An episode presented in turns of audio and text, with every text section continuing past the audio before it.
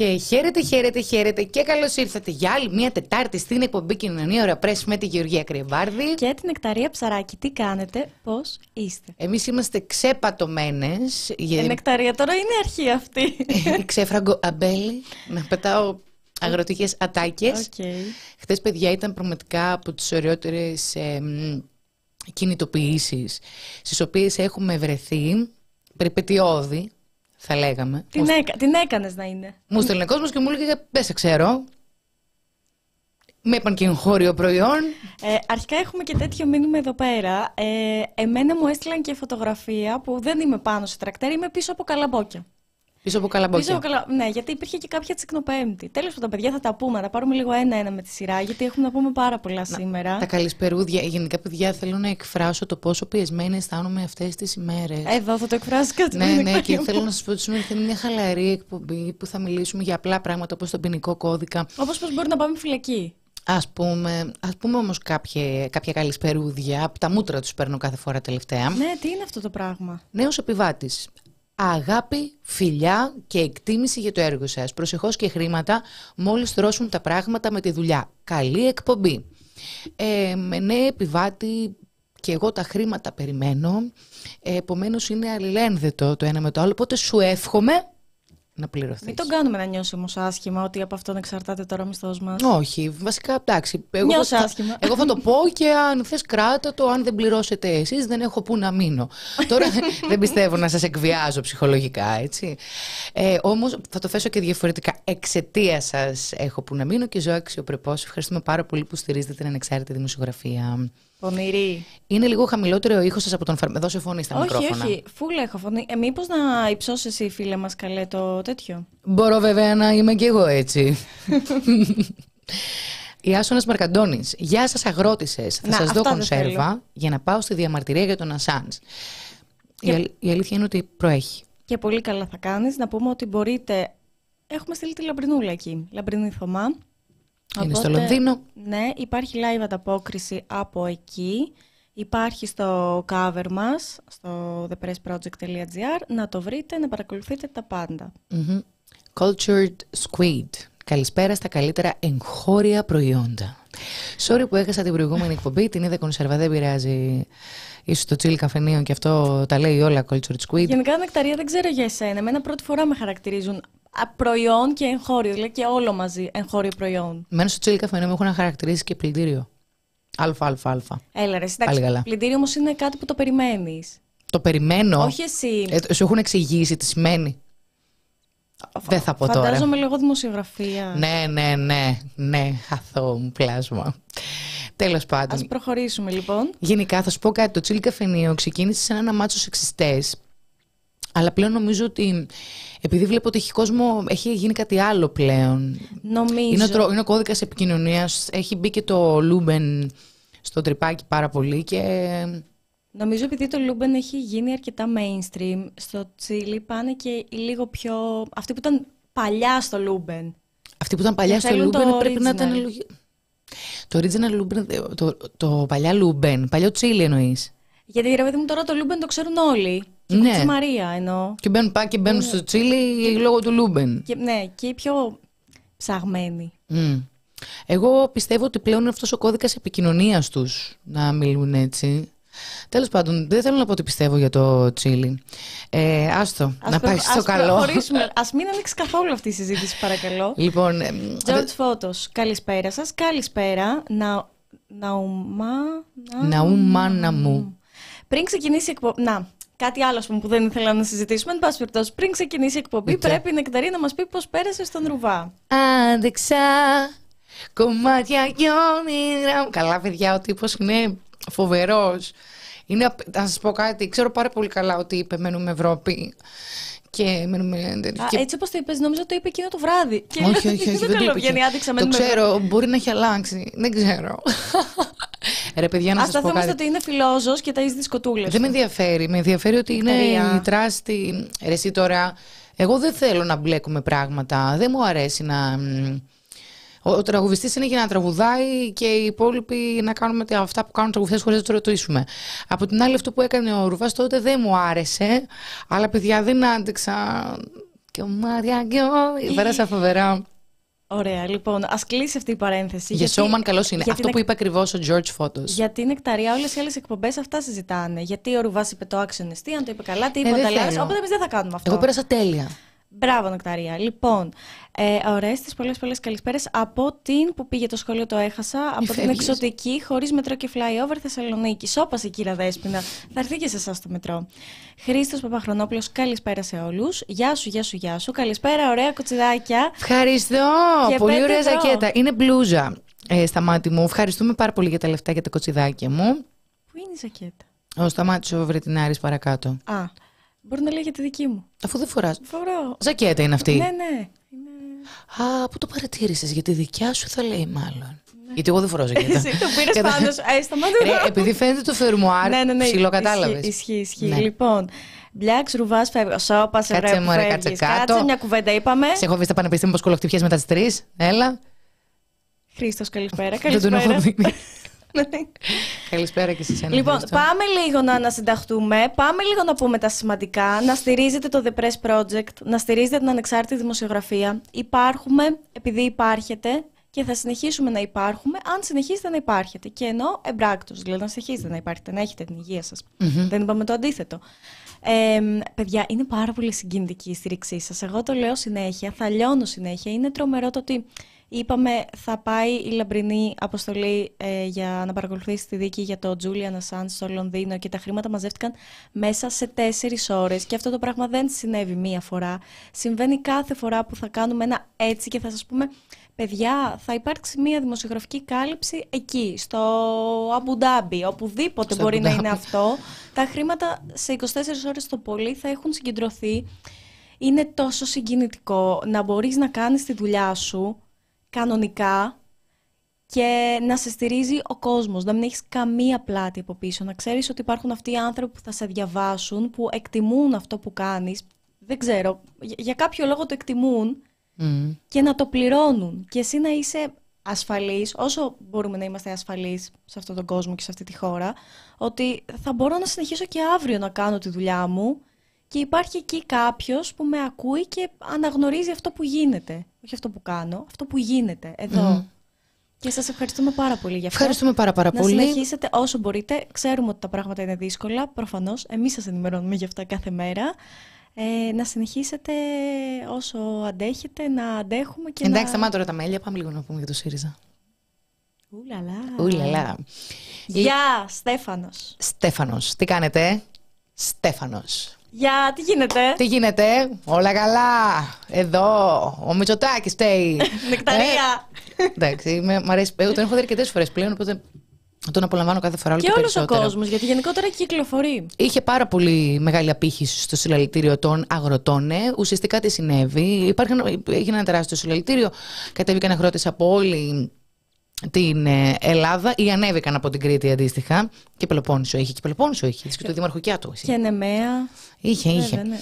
Μια φορά τον είδα, πέρασε που τον χάσαμε μετά. Δήμαρχε. Συγκεντρώθηκαν στο Σύνταγμα και εμφανίστηκαν και διάφορα πολιτικά πρόσωπα από τον Στίγκα των ε, Σπαρτιατών μέχρι τη Ζωή Κωνσταντοπούλου, τον, ε, τον κύριο Χαρίτσι, από το ΣΥΡΙΖΑ πολλοί κόσμος, ήταν ε, ο Σοκράτης ο Φάμελος, ήταν ο Παύλος ο Πολάκης, ήταν ο Γιώργος Τσίπρας, ήταν ε, η, ήταν η Τζάκρη.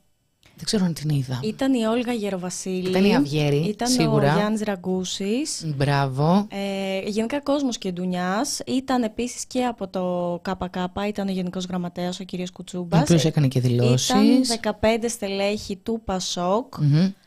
Είδαμε τον ε, κύριο. ε, που το- και εκεί έγιναν δηλώσεις. πρέπει να το πω αυτό. Ποιον μπερδεύω με το Χριστίδη; Ποιον μπορεί να μπερδεύεις τώρα με το Χριστίδη; Του Μέρα είναι ο Χριστίδης, ε. Όχι. Του Πασόκ. Α, αυτόν. Με τον ε, του Μέρα τον μπερδεύω το Χριστίδη. Του, ο Χριστίδης ήταν εκεί, τον είδα. Ναι, οκ. Ε, Ε, η Βάσια Αναστασίου από το Πασόκ. Ναι, ναι, είχε κόσμο και από το Πασόκ. Ε, μ, ο κύριος Κασελάκης με το που εμφανίζεται γενικά, όπου και να εμφανίζεται, γίνεται ένας ολόκληρος πάταγος. πριν εμφανιστεί, Πριν υπήρχε εμφανιστεί. το σούσουρο, υπήρχε ο ψίθυρος παντού. Έρχεται, έρχεται. Αυτό συμβαίνει. Ε, επίσης, να πω ότι παντού είναι, διότι μην ξεχνάμε ότι μετά από λίγο είχαν πολιτική γραμματεία.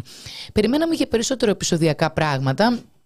Είχαν ξεκινήσει ήδη συζητήσεις από την προηγούμενη μέρα στην μαραθώνια πολιτική γραμματεία του ΣΥΡΙΖΑ, όπως έγραφαν τα sites, που κράτησε έξι ολόκληρες ώρες, εκεί που έφτασε ο κόμπος στο κτένι, μόλις αποφάσισε ο κ. Κασελάκης να, να φέρει ένα ερωτηματολόγιο και να το μοιράσει στους πολίτες για να απαντούν για τα ενίκο του ΣΥΡΙΖΑ ερωτήσεις που έχουν να κάνουν από την ονομασία μέχρι τι θα ήθελε ο κόσμος να αλλάξει ο ΣΥΡΙΖΑ μέχρι τι θα λέγατε ότι είμαστε αριστερά ή κεντροαριστερά ας πούμε. Καμία ερώτηση ωστόσο που να τον αφορά. Για τον δηλαδή, ίδιο. με ψηφίσατε λίγο. Πώς με κόβετε, να το πούμε και απλά. Ακριβώς. Ήταν κάτι το οποίο νομίζω ότι ήταν το κερασάκι στην τούρτα των εναπομείναντων μελών του ΣΥΡΙΖΑ Προοδευτικής Συμμαχία με αποτέλεσμα να γίνονται και δημόσιες δηλώσεις προς την καθαίρεση του.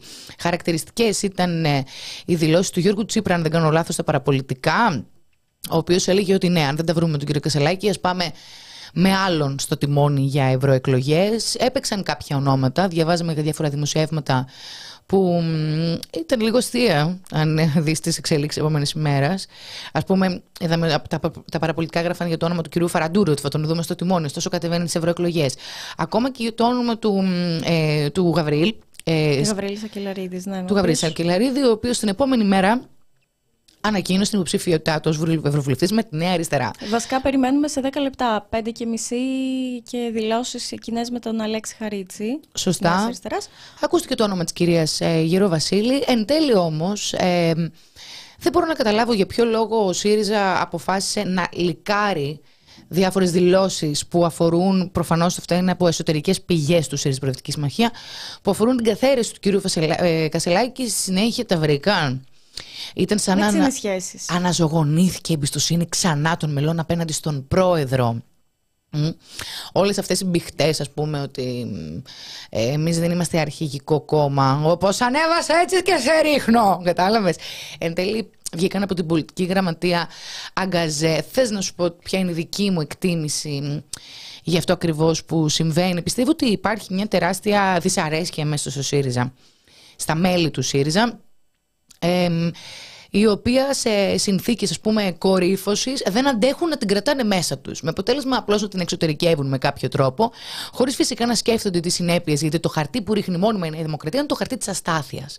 Δείτε πόσο ασταθή είναι ο ΣΥΡΙΖΑ από τη Συμμαχία και πόσο σταθερή και η κυβέρνηση, ενότητα. Παρακολουθώ όλα με το σόι και όλοι με τους υπουργούς και όλοι με αγαπάνε. Είναι αυτή η συνθήκη. Αυτό το πολιτικό κόστος συνειδητοποίησε ο ΣΥΡΙΖΑ Προεδρική Συμμαχία ότι θα τους οδηγήσει σε μονοψήφια ποσοστά στις ευρωεκλογές. Δεν ξέρω τι φαντάζονται ότι πώς θα εξελιχθεί. Σίγουρα το ζήγησαν όμως και κατάλαβαν ότι αυτή τη στιγμή μία διάσπαση θα είναι και η ταφόπλακα του ΣΥΡΙΖΑ. Προσωπικά επιφυλάσσομαι.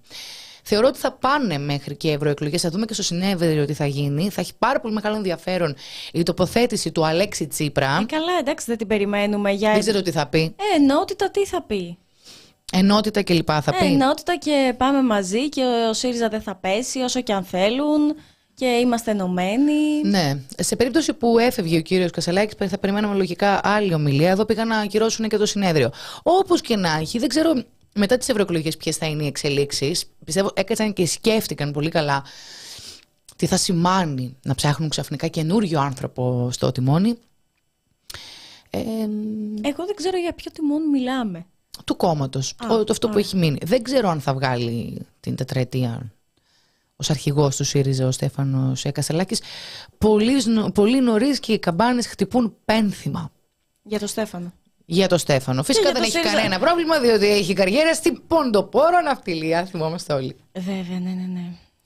Αυτή είναι η δική μου ανάλυση. Εγώ λίγο... γενικά θεωρώ ότι δεν πρέπει να γελάμε με την κατάσταση του ΣΥΡΙΖΑ. Δηλαδή, ναι, δεν υπάρχει κανένα πολιτικό υπόβαθρο. Είναι τραγικό αυτό που συμβαίνει. Είναι τραγικό το ότι δεν έχουμε αντιπολίτευση και έχουμε ένα κόμμα σχέση. Πραγματικά είναι σαν σχέση.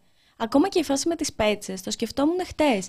Είναι η φάση που. Μωρό μου, πάμε ένα διήμερο να αναζωογονηθούμε. Πάει να τελειώσει η σχέση και πάτε κάπου ακριβώς αυτό, τύπου να μπαλώσουμε κάτι κλπ. Να κοίτα με πάει. Και μετά γυρνάτε, για λίγο είστε καλά. Και μετά πίσω για τα καράβια, πάλι κατρακύλα. Για λίγο αυτό δηλαδή μου θυμίζει και υπάρχει αυτή η ένταση που δεν θες να τη βγάλεις προς τα έξω. Αλλά είναι ακριβώς αυτό που είπες, ότι σε, όταν παραγίνεται ρε παιδί μου το κακό, εφαίνεται είναι ακριβώς αυτό το πράγμα. Δηλαδή, λίγο κάπου, ρε παιδί μου, να σοβαρευτούμε, να καταλάβουμε ότι είμαστε πολιτικοί και δεν είμαστε γκόμενοι. Είναι πάρα πολύ δύσκολο. Εγώ ξέρεις τι έχω καταλάβει. Ότι μένει, μένει το ζευγάρι μαζί για τα παιδιά. Αυτό βλέπω στο, στο ΣΥΡΙΖΑ. Ε, νομίζω ότι... Και ο Αλέξης είναι ο συγγενής που δεν θέλει να βγει κάτι προς τα έξω. Ο Αλέξης είναι ο πατέρας. Κατάλαβε. Ο Αλέξης, όχι ο Στέφανος. Όχι, ναι, ο Αλέξης ναι, ναι. είναι ο συγγενής που δεν θέλει να βγει κάτι προς τα έξω. Ναι. Είμαστε ενωμένοι, μια χαρά οικογένεια. Ο Αλέξης είναι ο καλός παππούς. Βρείτε μου, ρε, το αγαπιέστε χρόνια. Είναι αυτό. Ναι, ναι, ναι. Ε, να πω κάτι σχετικά με το συλλαλητήριο. Αρχικά, υπάρχει σχετικό ρεπορτάζ έκτενέστατο και με σχόλια, πινελιές, όπως καταλαβαίνετε δεν θα σας το δίναμε έτσι ξέρω ψωμί. Πάρτο. Αυτή το έγραψε, εγώ έδινα τα βίντεο, παιδιά, να το πω. Συμφωνείς όμως με όσα... Όλα. Έτσι. Σε όλα. Οπότε να το διαβάσετε, να δείτε και το βίντεο που με πολύ πολύ κόπο φτιάχτηκε και θυσίες όπως καταλάβατε. Από καρότσα σε πέταλο τρακτέρ ήμασταν και από πέταλο σε καρότσα. Καλά, περάσαμε φοβερά. με νεκταρία. Αρχικά όλο το σύνταγμα ήταν τσικνοπέμπτη. Να πω. Παιδάκι μου σκάμε εκεί πέρα, εκτός το ότι σκάσανε τα booths με τις σημαίες που πομπίνανε από την 28η. Το είδες ότι Και καπελάκια. Καπελάκια. Ό,τι πουλήσω τώρα, Ελλάδα. Βγήκαν τα popcorn, τα μαλλιά της γριάς και τα λουκάνικα τα τίμησα. Καλαμπόκε, βέβαια. Δημοτικά ένα... από πίσω. Ήταν ένα μεγάλο πάρτι. Ε, το γράψαμε και στο κείμενο, δεν μπορώ να μην το σχολιάσω. Ε, είναι πραγματικότητα ότι οι αγρότες είναι γνωστοί για τις ε, δυναμικές κινητοποιήσεις τους. Αυτή τη φορά, ωστόσο, δεν έγινε ευνηδιαστικά τα μπλόκα. Δεν βλέπαμε, ας πούμε, τίτλους. Κλείσαν την Ε65. Ήταν όλα στη συνόηση με την αστυνομία. Επομένως, δεν ήταν κινήσεις ευνηδιασμού προς την κυβέρνηση. Ήταν ένα, μια πολύ δυναμική παρουσία στο κέντρο της Αθήνας. Ε, απλώς δεν μπορούμε να, να ξεχάσουμε ότι σύμφωνα υπάρχουν δεδομένα αυτά, δεν τα λέμε εμείς. Σύμφωνα με τα exit polls, ο αγροτικός κόσμος στήριξε τη Νέα Δημοκρατία κατά πλειοψηφία. Ακόμη και οι άνθρωποι που ανήκουν στα μπλόκα στήριξαν την ε, Νέα Δημοκρατία. Επομένως όλη αυτή η οργή ας πούμε και οι συνέπειες των κακοκαιριών από τον Ιαννό, πάω για παλιά, η τώρα σου λέει που απρολάβουμε, το Σεπτέμβρη πνίγηκαν δεύτερη, τρίτη φορά σερή, δεν έχουν φανεί στην κάλπη. Ε, υπάρχουν κάποιες μειοψηφίες αγροτών ε, οι οποίοι ανήκουν σε συνδικαλιστικά σωματεία που αναγνωρίζουν ότι πρόκειται για μια κυβέρνηση κοροϊδίας.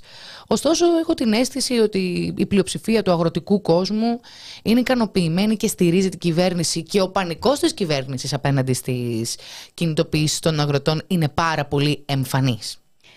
Η κυβέρνηση... Μπλόκα θέλετε; Βεβαίως. Αρχικά λέει ότι είπε ο Κυριάκος Μητσοτάκης ότι μια χαρά χαίρομαι που ήταν δυναμικό το παρόν γιατί έτσι θα πάω κι εγώ με ένα δυνατό χαρτί στις Βρυξέλλες για να πιέσω. Σωστά. Ωραία ερώτηση έχεις στο μάτι. Ο αγροτικός κόσμος στηρίζει ε, τη Νέα Δημοκρατία από παλιά και το Πασόκ. Επίσης ο αγροτικός κόσμος είναι κόσμος που ψηφίζει. Δεν είναι ο κόσμος που είναι στο κομμάτι της αποχής. Το ξέρουμε πολύ καλά, το δείχνουν και τα exit polls. Στο κείμενο θα δείτε και συγκεκριμένα σε αυτές τις εθνικές εκλογές του 2023 τι ποσοστό των αγροτών, νομίζω είναι πάνω από 45% στήριξε τη Νέα Δημοκρατία. Υπάρχει, όπως είπε η Νεκταρία, και μία μειοψηφία, δυστυχώς μειοψηφία, οι οποίοι όντως συνδικαλίζονται. Ωστόσο, εγώ θεωρώ ότι όλοι, όλοι όσοι ήταν στο Σύνταγμα εχθές, αντιλαμβάνονται ότι η κυβέρνηση τους ε, εμπέζει.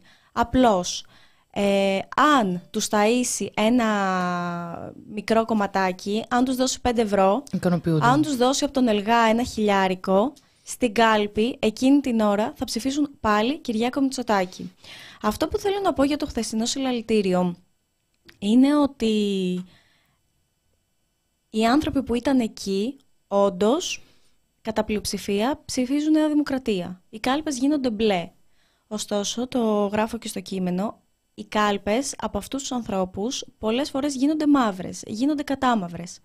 Κάτι το οποίο δεν αναφέραμε στο κείμενο, όχι βασικά το ανέφερα, ήταν ότι από πολύ νωρίς το απόγευμα, επειδή ήμασταν εκεί από, το, από πολύ νωρίς το μεσημέρι μέχρι και το βράδυ, ήταν εκεί ο επικεφαλής των ε, Σπαρτιατών, του ακροδεξιού μορφώματος. Ο ακροδεξιός Τίγκας. Ναι, ο Με όλη την παρέα. Με όλη την παρέα, ε, κοστούμια και στο πέτο τους ελληνικές σημαίες. Ήταν ε, δίπλα στα τρακτέρ, ήταν μαζί με τους αγρότες, με τα πρώτα μάλιστα τρακτέρ που είχαν φτάσει και είχαν ε, παραταχθεί μπροστά από τη Βουλή, εκεί όπου υπήρχαν και ε, ελληνικές σημαίες πάνω στο τρακτέρ και άλλες σημαίες εθνικιστικές. Ε, ο κύριος Στίγκας δεν δέχτηκε κάποιο γιουχάρισμα, ε, δέχτηκε αγκαλιές, ε, ήταν πλάι στους αγρότες και κάτι το οποίο δεν κατέγραψαν οι κάμερες, γιατί οι κάμερες καταγράφουν τα λαμπερά και τα φώτα και όλα αυτά, αλλά επειδή εμείς που ήμασταν εκεί με τα ποδαράκια μας ακούγαμε και τα αυτάκια μας έπαιρναν τι λένε δεξιά και αριστερά, όταν ο Στέφανος Κασελάκης εμφανίστηκε και άρχισε να χαιρετάει τον κόσμο, η αλήθεια είναι ότι έπεσαν όλοι πάνω του. Δηλαδή, φωτορεπόρτερ, δημοσιογράφοι, προφανώς για να έχουμε τα πλάνα, τις λήψεις, δηλώσεις και όλα αυτά. Πολλοί κόσμος όντως έτρεξε να τον ε, αγκαλιάσει, Στέφανε, ο Στέφανος Αστηρίζω κλπ. Και από πίσω, και μάλιστα ακριβώς από αυτά τα τρακτέρ που ήταν, ε, τα τρακτέρ που ήταν παραταγμένα ε, και Πολύ νωρίς ήταν εκεί ο Βασίλης Τίγκα. Από εκεί ακούστηκαν πολλά. Φύγε, άντε να βάλουμε όλοι φουστίτσες, φύγε από εδώ, ρε. Πολλά ομοφοβικά σχόλια και γιουχαίσματα. Πολλά ομοφοβικά, ναι. Και αυτό είναι κάτι λυπηρό και δεν μπορούμε να μην αναγνωρίσουμε ότι ανάμεσα σε αυτούς τους ανθρώπους υπήρχε πάρα πάρα πάρα πολλοί κόσμος που πιστεύει ότι πώς έχουν, καταλή... πώς έχουν καταντήσει ε, οι αλυταράδες στην Ελλάδα μας και Έλληνα ε, σε ξεπουλάνε. Οπότε υπήρχαν πάρα πολλοί που ήταν κατά τη κυβέρνηση, αλλά όχι από την αριστερή σκοπιά. Απλώ είναι πολύ απογοητευμένοι που δεν υπάρχει κάτι, που δεν επικρατεί κάτι πιο ακροδεξιό στη χώρα. Απογοητευμένοι ακροδεξιοί, ακριβώ. Ναι. Ε, υπήρχαν και όχι μόνο αυτό, το έβλεπε δηλαδή και σε κάθε γωνιά. Ε, Μακεδονομάχοι, Μεγαλεξανδρίτες και διάφοροι. Ε, Νομίζω ότι ο αγροτικός κόσμος είναι ένα αποτύπωμα της κοινωνίας των εργατών γενικότερα. Ε, δεν νομίζω ότι η κυβέρνηση αυτή έχει αποδείξει ότι μπορεί να αδικήσει και να φτάσει στα όρια της παινίας ε, τους περισσότερους κλάδους. Είτε είναι... Κολλάει να κάνω μια μικρή παρένθεση, επειδή ναι. το βλέπω και στο σχόλιο του Αντώνη. Γενικά η πλειοψηφία κάθε κόσμου στηρίζουν δου, όχι μόνο του αγροτικού. Να πούμε ότι τα, σύμφωνα με τα έξι πόλεις αυτές τις εκλογές, ε, Όντως, όλες οι ομάδες ψήφισαν Νέα Δημοκρατία ε, εκτός από τους φοιτητές. Να το πούμε αυτό. Ότι οι νέοι φοιτητές ε, δεν ε, έδειξαν τη στήριξή τους προς εκείνη την πλευρά. Τώρα για ποιο λόγο η εργατική απογοήτευση ε, δεν μεταφέρεται στην κάλπη και αν μεταφερθεί πηγαίνει σε πιο ακροδεξιές συντηρητικές επιλογές που βρίσκουν μόνιμα από διπομπαίους τράγους να ρίξουν τις ευθύνες είναι πάρα πολύ μεγάλο και είμαι σίγουρη ότι έχει πολλές ευθύνες η αντιπολίτευση. Αναφέρομαι στην αξιωματική αντιπολίτευση και στα κόμματα που ακολουθούν. Ε, δεν έχει καταφέρει να χρησιμοποιήσει αντιπολιτευτικά τα εκτρώματα του Κυριάκου Μητσοτάκη. Δεν έχει καταφέρει. Μιλάμε για μια κατάσταση που από την υγεία μέχρι την παιδεία, μέχρι την οικονομία είναι διαλυμένες, διαλυμένοι όλοι οι θεσμοί, το κράτος δικαίου, τις ελευθερίες. Μιλάμε τώρα για μια συνθήκη που μπορείς πραγματικά να κάνεις διπολίτευση. Ωστόσο, το χαρτί της αστάθειας ε, το ενισχύεται με τις σοκοματικές ε, διαμάχες και συνεχείς διασπάσεις. Δεν θέλω να ξεχνάμε ότι ο ίδιος κόσμος εξέλεξε τον Αλέξη Τσίπρα το πολύ υποσχόμενο 2015. Είναι ο ίδιος κόσμος. Δεν άλλαξαν είναι ο ίδιος κόσμος που ανέβασε τη Χρυσή Αυγή, κατέβασε τη Χρυσή Αυγή. Είναι οι ίδιοι που χάρισε τώρα... Ε, πόσο πήρε το κουκουέ τις τελευταίες εκλογές, 8 με 10. Πόσο πήρε; Πήρε, πήρε. Ξεκόλλησε από το 5,5. Ξεκόλλησε το κουκουέ από το 5,5. Είναι οι ίδιοι άνθρωποι. Τώρα, το για ποιο λόγο δεν συμβαίνει αυτό θέλει ανάλυ... Ε, χρήζει ανάλυσης. Πάντως, ε, βλέπω και ένα σχόλιο. Ο Στίγκας έχει πετύχει να αποσυνδεθεί από τη Χρυσή Αυγή στα μάτια των Απολιτικ. Ξέρετε κάτι, οι ακροδεξιοί έχουν ένα πολύ συγκεκριμένο προφίλ και ένα στοιχείο που σε τέτοιες λαϊκές κινητοποιήσεις Ειδικά στον αγροτικό κόσμο συμβαίνει πάρα πολύ αυτό. Θα βρεθούν στον δρόμο και θα του πούν: Κοίτα πώς έχουν ξεπουλήσει με τους φόρους, κοίτα πώς έχουν καταντήσει. Και εκεί τον άλλον θα του τζιμπήσουν. Επίσης, υπάρχει μια ερώτηση αν είχε, γιατί είχε γυναίκες. Ναι, είχε γυναίκες. Και πάνω στο τρακτέρ και κάτω. Και αυτό ήταν κάτι πολύ ευχάριστο. Και να ξέρετε, είναι πολύ δυναμικές οι αγρότησες, βεβαίως. Mm. Και βγαίνουν και μπροστά και γίνεται και χαμός. Στο, κομμάτι, στο κομμάτι της ακροδεξιάς και της ε, αντιμεταναστευτικής ιδεολογίας, της μυσαλλοδοξίας κλπ. Εγώ αυτό που έχω καταλάβει και πραγματικά ε, με τρομάζει το ποιος θα βγει μπροστά να ξεφορτωθούμε τον Κυριάκο με τρομάζει πάρα πολύ γιατί πολύ απλά προσπαθώντας να ψυχανεμιστώ τι ακριβώς συμβαίνει στην κοινωνία εκτός φούσκας μου γιατί πλέον έχω την εμπειρία του σοκ του 41% έτσι, που κάτι το οποίο δεν μπορούσα εγώ πούμε, να το καταλάβω. Αυτό λοιπόν που αντιλαμβάνομαι είναι ότι ο διάλογος περί φτώχειας, ακρίβειας ε, υπάρχει, κυριαρχεί, χρειάζονται σοσιαλιστικές λύσεις οι άνθρωποι, τις αγκαλιάζουν πραγματικά. Και όσον αφορά τη διαφθορά, υπάρχει αυτό στο κοινό, το καταλαβαίνουν, όμως υπάρχει και πάρα πολύ μεγάλη μυσαλλοδοξία αν η απογοήτευση, η οικονομική απογοήτευση με τη μυσαλλοδοξία παντρευτούν, το παιδί είναι ένα εθνικοσοσιαλιστικό αποτέλεσμα. Γενικά έτσι ανεβαίνει η ακροδεξιά. Εγώ τρέμω για το ποιος θα βρεθεί να αντικαταστήσει τον Κυριάκο.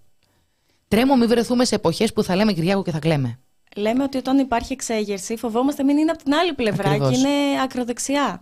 Λοιπόν, να διαβάσετε το κείμενο. Πριν πάμε στο θέμα, μόνο ένα σχόλιο. Όντως, γιατί σε όλη την Ευρώπη είδες γυναίκες αγρότισσες, το μανικιούρ νικάει. Να πω στο σημείο αυτό ότι Πάντα είδαμε αγρότισσες και επίσης ε, μπορεί μια γυναίκα αγρότισσα να έχει μανικιούρ. Μπορεί να μην έχει. Μπορεί μια γυναίκα να είναι αγρότισσα να μην είναι, να μην θέλει να είναι. Μπορεί μια γυναίκα με οποιοδήποτε άλλο επάγγελμα, αν θέλει να έχει μανικιούρ, αν δεν θέλει να μην έχει μανικιούρ. Ε, Πάντως, δεν μπορώ να πάρω σοβαρά αυτό το σχόλιο. Το μόνο που θα πω είναι ότι πάντα νικάει το μανικιούρ και τέλος. Ό,τι δουλειά και να κάνεις. Ε, ποινικοί κώδικες. Με το λέω στον πληθυντικό. Ε, είναι επειδή θα αλλάξουν πολλά. Επειδή θα αλλάξουν πολλά. Ο νέος ποινικός κώδικας λοιπόν, που φέρνει η κυβέρνηση ψηφίζεται αύριο και δυστυχώς πολύ λίγη φασαρία έχει γίνει. Υπάρχει κάλεσμα ε, για αύριο, δεν θυμάμαι τι ώρα, θα το δω μέχρι το τέλος της εκπομπής, ε, από την ανοιχτή συνέλευση ενάντια στον ε, νεοποινικό κώδικα, ο οποίος ε, ψηφίζεται. Έχουν όλη την εντύπωση ότι πρόκειται για κάτι βαρετά πράγματα που θα συζητούν δικαστές και εισαγγελείς μεταξύ τους και εμείς οι άλλοι δεν θα καταλαβαίνουμε. Λες και ψηφίζονται ας πούμε αλλαγές στον τρόπο που βγάζουν λεφτά οι δικηγόροι, ας πούμε. Είναι κάτι εσωτερικό συνδικαλιστικό των συλλόγων που εμάς δεν μας αφορά. Ή φαίνεται σαν να αφορά αυτό που λέγαμε, ε, κάποιους εγκληματίες, πολύ κακούς όμως, ρε παιδί μου. Οπότε λες, τα ξεμένα δεν με αφορά. Επίσης, και τα συστημικά μέσα δεν στο έχουν πουλήσει καθόλου. Οπότε λες, έλα, μωρό, είναι κάτι που σίγουρα δεν με αφορά. Νεκταρία, πες γιατί μας αφορά. Μας αφορά πάρα πολύ, παιδιά. Πολύ απλά επειδή ο νέος ποινικός κώδικας, του οποίου ο συγγραφέας πραγματικά αγνοείται, πρόκειται για ένα νέο ποινικό κώδικα του οποίου ο νομοθέτης ή οι νομοθέτες είναι άγνωστοι. Στην εκδήλωση που οργάνωσαν ποινικολόγοι στο Δικηγορικό Σύλλογο Αθηνών, ε, στην οποία εξηγήθηκε ένα-ένα ε, τα, εξηγήθηκαν ένα-ένα τα άρθρα και τα λάθη τα οποία έχουν γίνει σε αυτό το ποινικό κώδικα δεν ήξεραν πού να αποδώσουν τα credits. Υπάρχουν νομοθέτες που πολύ, που πολύ συχνά το όνομά τους στους δικηγορικούς κύκλους, δεν αναφέρομαι στους νόμους που, νόμους Κατρούγκαλο, που αφορούν στους πολιτικούς, στους δικηγορικούς κύκλους είναι γνωστοί οι νομοθέτες. Αυτή τη φορά αγνοείται. Πρόκειται αυτό που ακούμε πάρα πολύ συχνά και από την Ένωση Ελλήνων Ποινικολόγων και από τους δικηγορικούς συλλόγους όλης της χώρας, από ποινικολόγους διακεκριμένους, από καθηγητές, ότι πρόκειται για ένα ποινικό κώδικα, ο οποίος το μόνο που θα καταφέρει είναι να γυρίσει τη χώρα δεκαετίες πίσω Μιλούν για ένα νομοσχέδιο τιμωρητικό, αντιφιλελεύθερο, το οποίο ουσιαστικά τι κάνει, καταργεί την αναστολή. Για τα πιο απλά πλημελήματα θα καταλήγουν άνθρωποι στις φυλακές, οι οποίες θα γεμίζουν με ό,τι αυτό μπορεί να συνεπάγεται στη συνέχεια αν δεν μας χωρούν οι φυλακές. Μπορεί να βρεθεί ένα ιδιωτικό χέρι και να σου πει παπ, σου βρήκα τη λύση. Που σε αυτή τη χώρα, εντάξει. Το έχουμε αυτό το συνήθειο, να δημιουργούμε προβλήματα και ε. μετά να φέρουμε ένα ιδιωτικό χέρι και να τα, το, χέρι του, ου, το χέρι του Θεού να τα λύνει. Τελευταία, το χέρι του Μητσοτάκη. Το τελευταίο είναι λίγο ναι, στη χώρα πολύ γνωστό. Λοιπόν, είχα παρακολουθήσει και μία εκδήλωση που είχε γίνει στο στέκι μεταναστών και μιλούσαν. Ε, Μιλούσε ο Γιώργος Καλαϊτζίδης από το Ρουβίκονα, ο Άρης ε, Παπαζαχαρουδάκης από τη Μασόβκα, η κυρία Κούρτοβικ και η κυρία Παπαρούσου, νομίζω, ναι, για το νέο ποινικό κώδικα και εξηγούσαν ακριβώς τι είχε συμβεί, το είχαμε μεταδώσει, οπότε θα το βρείτε, μπορείτε να βρείτε την εκδήλωση ολόκληρη στο, στο κανάλι μας στο YouTube. να πω μόνο για μία υπόθεση στην οποία, η οποία αναλύθηκε πάρα πολύ σε εκείνη την ομιλία. Η υπόθεση Ρουβίκονας. Λοιπόν, υπάρχει μια δικογραφία σε βάρος 21 προσώπων για 26 παρεμβάσεις της οργάνωσης, όπως συνθήματα σε τείχους ή πανό, τρικάκια και μπογιές σε προσώψεις κτίριων. Δηλαδή, σύμφωνα με το νέο ποινικό κώδικα, με τις αλλαγές που θα έρθουν, ε, μπορούν να μπουν φυλακοί, δεν μιλάμε για χρηματικά πρόστιμα κλπ, να μπουν φυλακοί διαδηλωτέ. Να μπεις φυλακή, να βρεθείς πίσω από τα κάγκελα για κάτι να πούμε πώς. χαζό. Θα δώσουμε παραδείγματα, ναι. Γιατί πραγματικά τους ήρθε η δικογραφία και οι δικηγόροι τι κοιτάνε και λένε τώρα αυτό πού ακριβώς βασίζεται; Ε, αρχικά στη δικογραφία υπάρχει μία στοχοποίηση. Αναφέρεται συνεχώς ε, ο όρος αναρχική ιδεολογία επαναλαμβάνεται συνεχώς ότι η οργάνωση, το διαβάζω ακριβώς, η οργάνωση προκειμένου να κερδίσει τη συμπάθεια του κόσμου και να προσελκύσει νέα μέλη έχει ως πυλώνα του στρατηγικού της πλάνου την ανάδειξη ενός προφίλ κοινωνικού τιμωρού της ε, διαβρωμένης καθεστικίας τάξης. Ε, αυτό με την καθεστική ατάξη μας έλεγαν και οι δικηγόροι, έχουμε να τα ακούσουμε από άλλες εποχές σκοτεινές. Λοιπόν, αυτή η δικογραφία τώρα, λοιπόν, αυτοί οι άνθρωποι γιατί κινδυνεύουν με φυλάκιση να δούμε. Στο σημείο αυτό να πω να δείτε και το καταπληκτικό βίντεο που είχα κάνει στον δρόμο που ρωτούσα τον κόσμο τι, είναι τα τρικάκια. Φανταστικό. Τα λοιπόν, σκορδάκια, πώς θα λένε, που κάνουν μπαμπούμ. Η δικογραφία λοιπόν περιλαμβάνει ένα σύνθημα. Εσύ που μένεις δόμνα, Ρουβίκονας, που είχε γραφτεί έξω από το πολιτικό γραφείο της Δόμνας Μιχαηλίδου μετά τη δημόσια αναφορά, αναφορά της στον τόπο κατοικίας της 12χρονη από τον Κολονό. Για το σύνθημα με σπρέι λιγνάδι βιαστή έξω από το πατρικό του. Για τρικάκια έξω από το μέγαρο Μαξίμου τα οποία έγραφαν τα κέρδη τους είναι κρίμας και οι θάνατοι των εργατών είναι δολοφονίες των εργοδοτών.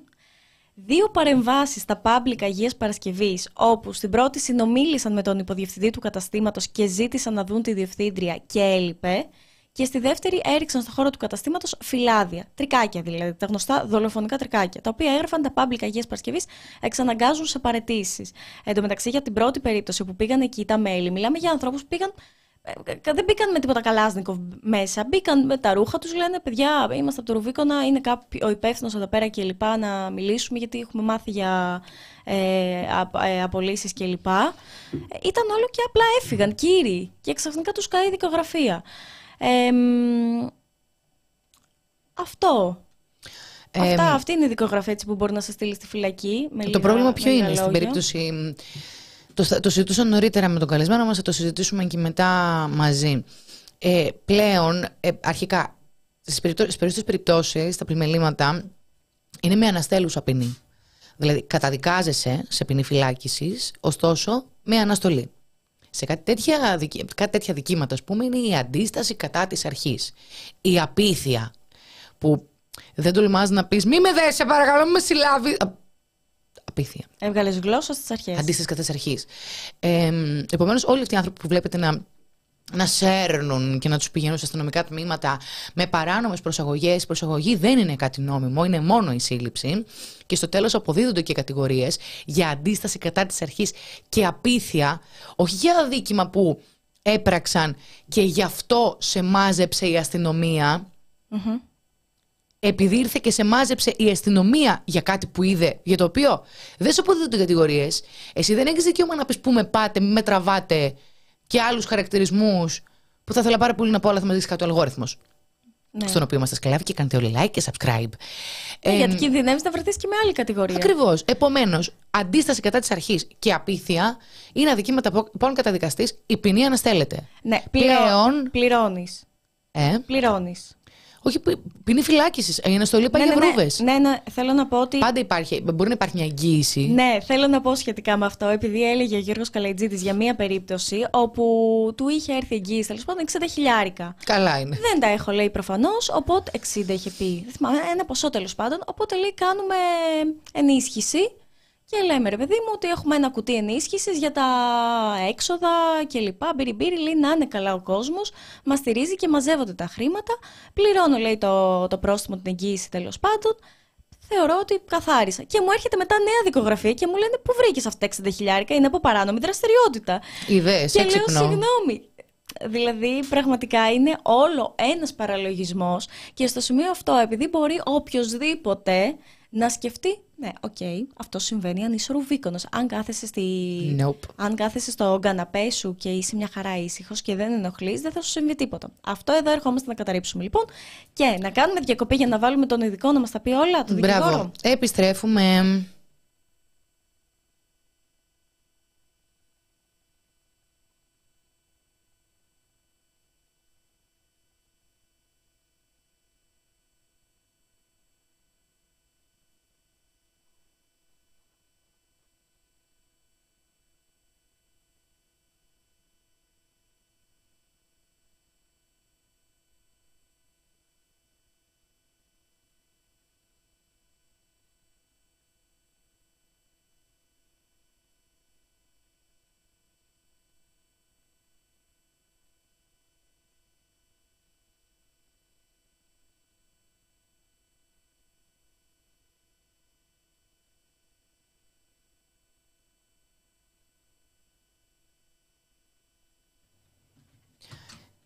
Επιστρέψαμε.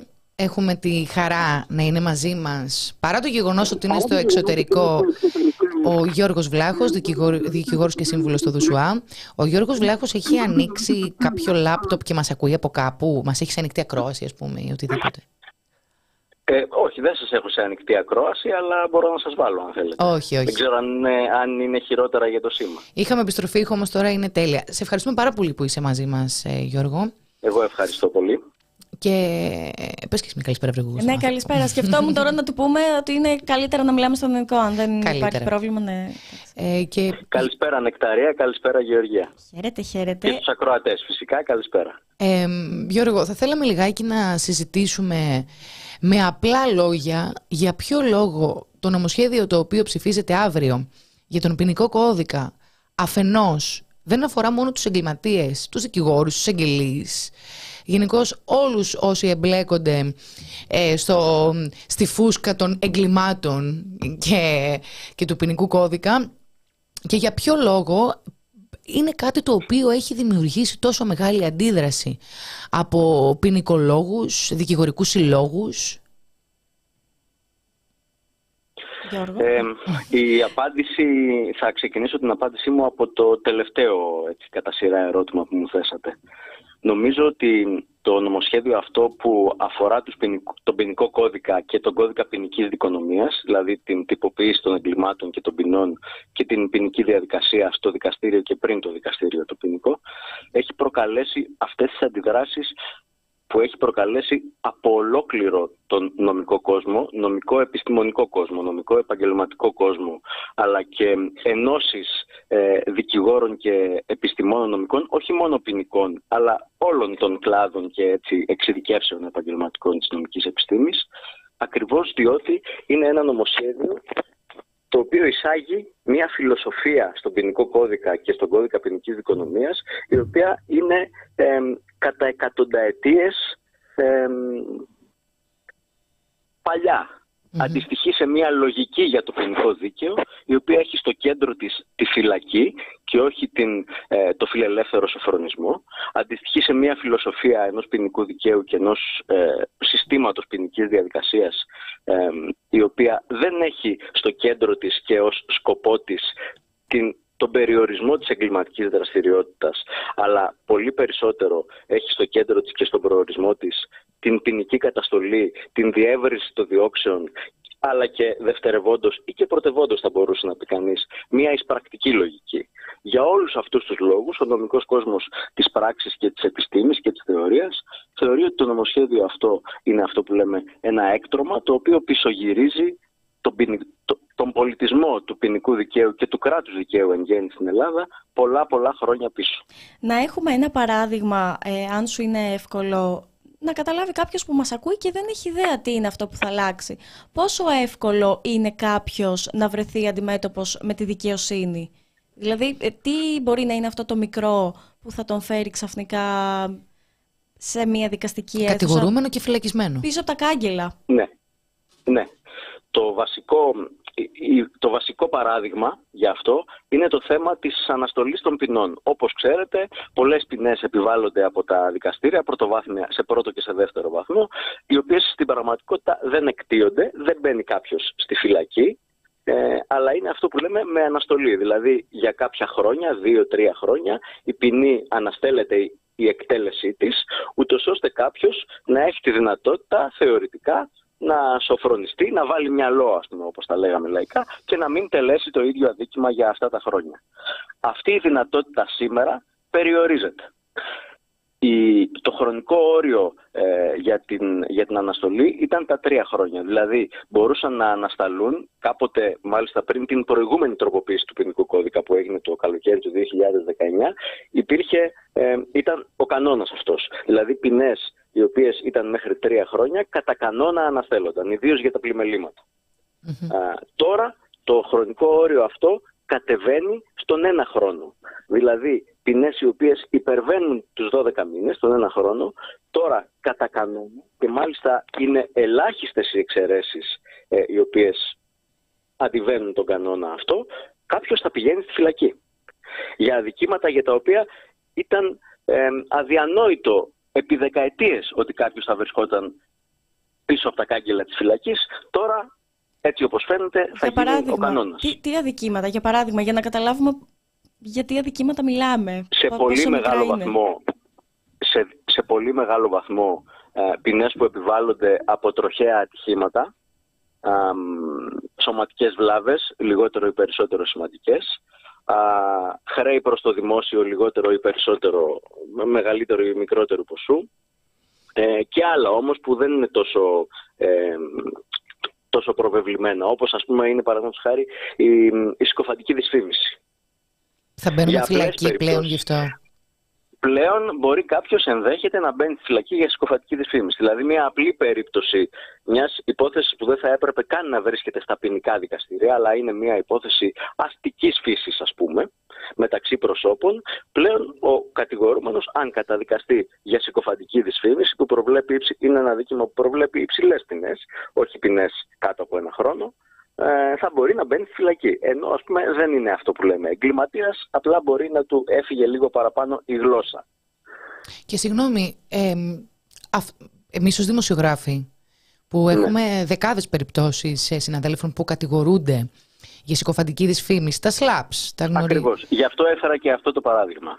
Οπότε ο Δημητριάδης, ας πούμε, αν νικήσει απέναντι ναι. στον Χονδρόγενο και στην εφημερίδα των συντακτών, μου λες ότι με το νέο ποινικό κώδικα υπάρχει πιθανότητα οι συνάδελφοι να βρεθούν. Πιθανότητα, βεβαι... βεβαιότητα, αν νικήσει. Αν δηλαδή καταδικαστεί ο δημοσιογράφος ο οποίος κατηγορείται για συκοφαντική δυσφήμιση κατά ενός πολιτικού προσώπου, παραδείγματος χάρη, η ποινή του κατά πάσα πιθανότητα, γιατί μπορεί να είναι και μικρότερη, θα είναι μεγαλύτερη από ένα έτος. Επομένως, θα μπει στη φυλακή για ένα μικρό διάστημα. Για ένα μικρό διάστημα. Πάντως θα μπει. Όλα... Συγγνώμη εγώ. Ένα άλλο χαρακτηριστικό παράδειγμα, με συγχωρείτε, είναι οι, οι διάφορες κατηγορίες, τα διάφορα αδικήματα των ε, διαδηλωτών. Είτε είναι αθώοι είτε είναι ένοχοι, έτσι. Όπως ας πούμε η, αντί, η, η παλιά αντίσταση κατά βία κατά υπαλλήλων. Βία κατά υπαλλήλων από, απόπειρες σωματικών βλαβών που συνήθως κατηγορούν οι αστυνομικοί οι άνδρες των ΜΑΤ, κατηγορούν τους διαδηλωτές ότι τους προκάλεσαν ή αποπειράθηκαν να τους προκαλέσουν βαριές σωματικές βλάβες. Να, να, να έρθω σε ένα συγκεκριμένο κομμάτι το οποίο έχει κάποιες προεκτάσεις. Δηλαδή, αντίσταση κατά ναι. τη αρχής. Αν ε, ναι. έρθεις να με πιάσεις και σου πω, Όχι, δεν θέλω να έρθω, μπορεί μετά ο ε, ο τάδε, ο χ αστυνομικός να καταγράψει ότι ο διαδηλωτής ε, αντιστάθηκε. Αντιστάθηκε, ναι. Αυτό το πράγμα να ναι. προχωρήσει. Μετά, σύμφωνα με το νέο ποινικό κώδικα, εσύ θα μας πεις, από όσο έχουμε καταλάβει, ε, η κατάθεση του αστυνομικού θεωρείται και βέβαιη, δηλαδή εννοείται καλά τα λέει, οπότε και, και, και να σου πω κάτι, Γιώργο, θέλω να το παντρέψεις ναι, ναι, ναι. αυτό που σου λέγω εγώ ναι. και με το άλλο που προβλέπεται στον ποινικό κώδικα. Διότι θέλω να θυμίσουμε στους ε, ακροατές μας ότι με το νέο ποινικό κώδικα, ο αστυνομικός ο οποίος έγραψε την, στην προανάκριση την κατάθεσή του ότι πήγα να συλλάβω τη Γεωργία Κρεμπάρδη και εκείνη μου είπε όχι και μου πάτησε και μια κλωτσιά στο γόνατο. Ε, Πλέον δεν θα χρειάζεται ο αστυνομικός να παρευρεθεί μπροστά ενώπιον δικαστού και εισαγγελέως να περιγράψει ξανά τι ακριβώς είδε, που συνήθως από την εμπειρία μας, όταν εμφανίζονται οι αστυνομικοί τώρα που δεν έχει εφαρμοστεί ακόμη αυτό το νομοσχέδιο, από εκεί που είχαν πάρα πολλά να πούν γραπτός στην προανάκριση, ξαφνικά δεν είδαν, δεν, δεν άκουσαν και δεν μας θυμίζεται και κάτι κυρία μου. Έτσι δεν είναι; Έτσι είναι ακριβώς όπως το λέτε. Συγκεκριμένα ε, η διάταξη η οποία έχει προταθεί και θα ψηφιστεί και, εν τέλει, και αυτή ε, βρέθηκε πάθος αντιδράσεις ιδίως από τον από το χώρο των δικηγόρων, των υπερασπιστών δηλαδή, ε, δεν άλλαξε καθόλου στις συζητήσεις που έγιναν πριν, ε, αλλά κατά τη διάρκεια και μετά την ε, διαβούλευση. Η διάταξη αυτή λέει το εξής ότι οι, οι αστυνομικοί οι οποίοι καταθέτουν προανακριτικά, δηλαδή πριν μια υπόθεση φτάσει στο ακροατήριο με ένορκες βεβαιώσεις τους, ένορκες μαρτυρίες τους, δεν είναι υποχρεωμένοι να καλούνται ενώπιον του ακροατηρίου για να μαρτυρήσουν, να εξεταστούν ως μάρτυρες κατηγορίες, έτσι, στις ε, περιπτώσεις των πλημελμάτων καθόλου, αλλά και στις περιπτώσεις των κακουργημάτων, μόνο μετά από αίτηση που θα πρέπει να κάνει ο κατηγορούμενος στον εισαγγελέα τουλάχιστον πέντε ημέρες πριν το ακροατήριο και αν το αποφασίσει ο εισαγγελέας. Αυτό στην ουσία δημιουργεί, είναι μια, είναι μια διάταξη νέα η οποία έχει πολλές προεκτάσεις. Η πιο σημαντική, θα λέγαμε, δικαιοπολιτική προέκτασή της είναι ότι εξυψώνει τους αστυνομικούς ως πολίτες πρώτης κατηγορίας. Δηλαδή, θέτει κατά κανόνα το λόγο τους πάνω από το λόγο του κατηγορούμενου. Αυτό από πολλές πλευρές του ποινικού δικαίου, του δικαίου γενικότερα της δημοκρατικής και φιλελεύθερης κοινωνίας, είναι αδιανόητο. Δεύτερον, είναι αυτό ακριβώς που είπατε. Ότι είναι τόσο συχνό το φαινόμενο οι καταθέσεις των αστυνομικών να είναι copy-paste που λέμε, ιδίως σε περιπτώσεις διαδηλωτών, αγωνιστών, αλλά και σε άλλες περιπτώσεις. Ναι, προσφύγων ακριβώς. Ε, των λεγόμενων διακινητών, που είναι στην πραγματικότητα πρόσφυγες, αλλά κατηγορούνται ως διακινητές και εν τέλει ευτυχώς μέχρι τώρα έχουμε δει, ειδικά το τελευταίο χρονικό διάστημα, πολύ σημαντικές αθωωτικές αποφάσεις ε, τέτοιων, τέτοιων περιπτώσεων. Τους καθιστά λοιπόν υπεράνω των άλλων μαρτύρων, υπεράνω του πολίτη, υπεράνω του κατηγορούμενου.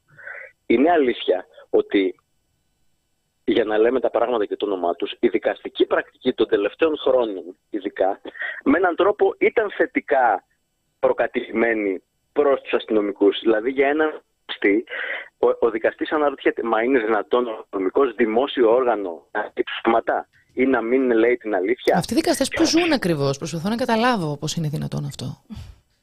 Εντάξει, οι δικαστές ε, στην Ελλάδα δυστυχώς ή ευτυχώς είναι τέτοιος ο φόρτος της δουλειάς τους και τέτοιος ο περιορισμός της κοινωνικής τους δραστηριότητας είτε θεσμικά είτε και από την ίδια την πραγματικότητα που πολλές φορές ε, αυτό που λέμε ιδρυματοποιούνται. Ωραία. Αυτό είναι μια αλήθεια. Για τους εισαγγελείς είναι, ισχύει ακόμα περισσότερο. Μάλιστα. Να κάνω μια αυτό ερώτηση είναι που θέμα ναι. γενικότερο πολιτικό-κοινωνικό για να αλλάξει. Δεν είναι εύκολο να αλλάξει αυτό θεσμικά. Δηλαδή, αν κάποιος είναι κατ' επάγγελμα δικαστής, με τον ένα ή τον άλλο τρόπο μπαίνει σε μια ψυχολογία, μπαίνεις εκεί. Και δεν ξέρει τι του γίνεται στην κοινωνία. Να το πω εγώ, αφού δεν μπορείς να το πεις εσύ, Γιώργο. Εντάξει, αυτό εξαρτάται και από τον άνθρωπο, οπωσδήποτε. Ναι, είναι τώρα μεγάλη συζήτηση αυτή με τα δικαστήρια και τους Ναι. δικαστές και τους εισαγγελείς. Μία ερώτηση. Το ότι δεν είναι ανασταλτικός χαρακτήρας της ποινής φυλάκιση σημαίνει ότι είναι όμως εξαγοράσιμη; Ε, Κάποιες ποινές είναι εξαγοράσιμες. Φυσικά η, η- το τιμολόγιο έχει αυξηθεί. Όπως θα δείτε, δηλαδή και τα ανώτατα όρια αλλά και ε, τα κατώτατα όρια έχουν αυξηθεί. Όπως επίσης αυξάνονται και οι ίδιες οι ποινές. Δηλαδή τα ανώτατα και κατώτατα όρια για, τα, για πλημελήματα και για κακουργήματα αυξάνονται. Το ανώτατο όριο των 15 ετών για τα κακουργήματα καταργείται και ξαναγίνεται 20. Ήταν πριν από κάποια χρόνια, είχε πάει στα 15, τώρα ξαναγίνεται 20. Αντίστοιχα αλλάζει, αυξάνεται και το, το χρονικό όριο των ποινών για τις εφέσιμες ποινές. Άλλη πολύ σημαντική διάταξη που βρίσκεται στη- στο νομοσχέδιο αυτό. Να το Δηλαδή, εξηγήσουμε πια- λιγάκι. ναι. Ότι δεν θα μπορείς να προσφύγεις στο δεύτερο βαθμό δικαιοδοσίας, θεμελιώδες δικαίωμα ε, εκατονταετιών, αλλά και αποτυπωμένο και στο Σύνταγμά μας και στην, στο χάρτη των δικαιωμάτων του ανθρώπου ε, της Ευρώπης και του Οργανισμού Ηνωμένων Εθνών, το δικαίωμα δηλαδή προσφυγής στο δεύτερο βαθμό δικαιοδοσίας στο ποινικό δικαστήριο, ε, Υπήρχε ένας περιορισμός, ο οποίος επιτρέπεται από το Σύνταγμα, ότι οι ποινές στα πλημελήματα, παραδείγματος χάρη, κάτω από δύο μήνες δεν είναι εφέσιμες. Φυσικά δεν μπορούν να πάνε στο δεύτερο βαθμό. Φυσικά οι ποινές κάτω από δύο μήνες είναι για ε, δεν ήταν εκτιτέ ούτως ή άλλως. Δηλαδή δεν έμπαινε κανείς στη φυλακή με ποινή κάτω από δύο, γιατί ήταν αναστελόμενες ποινές. Mm-hmm. Όπως θα είναι και τώρα, κάτω από ένα χρόνο.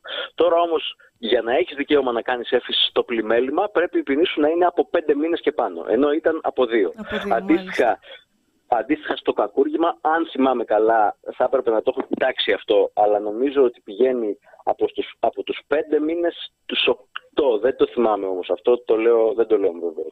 Mm-hmm.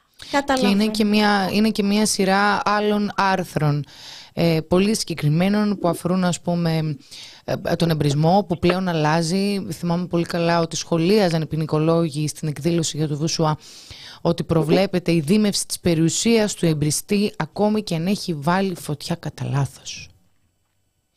Ναι, ναι.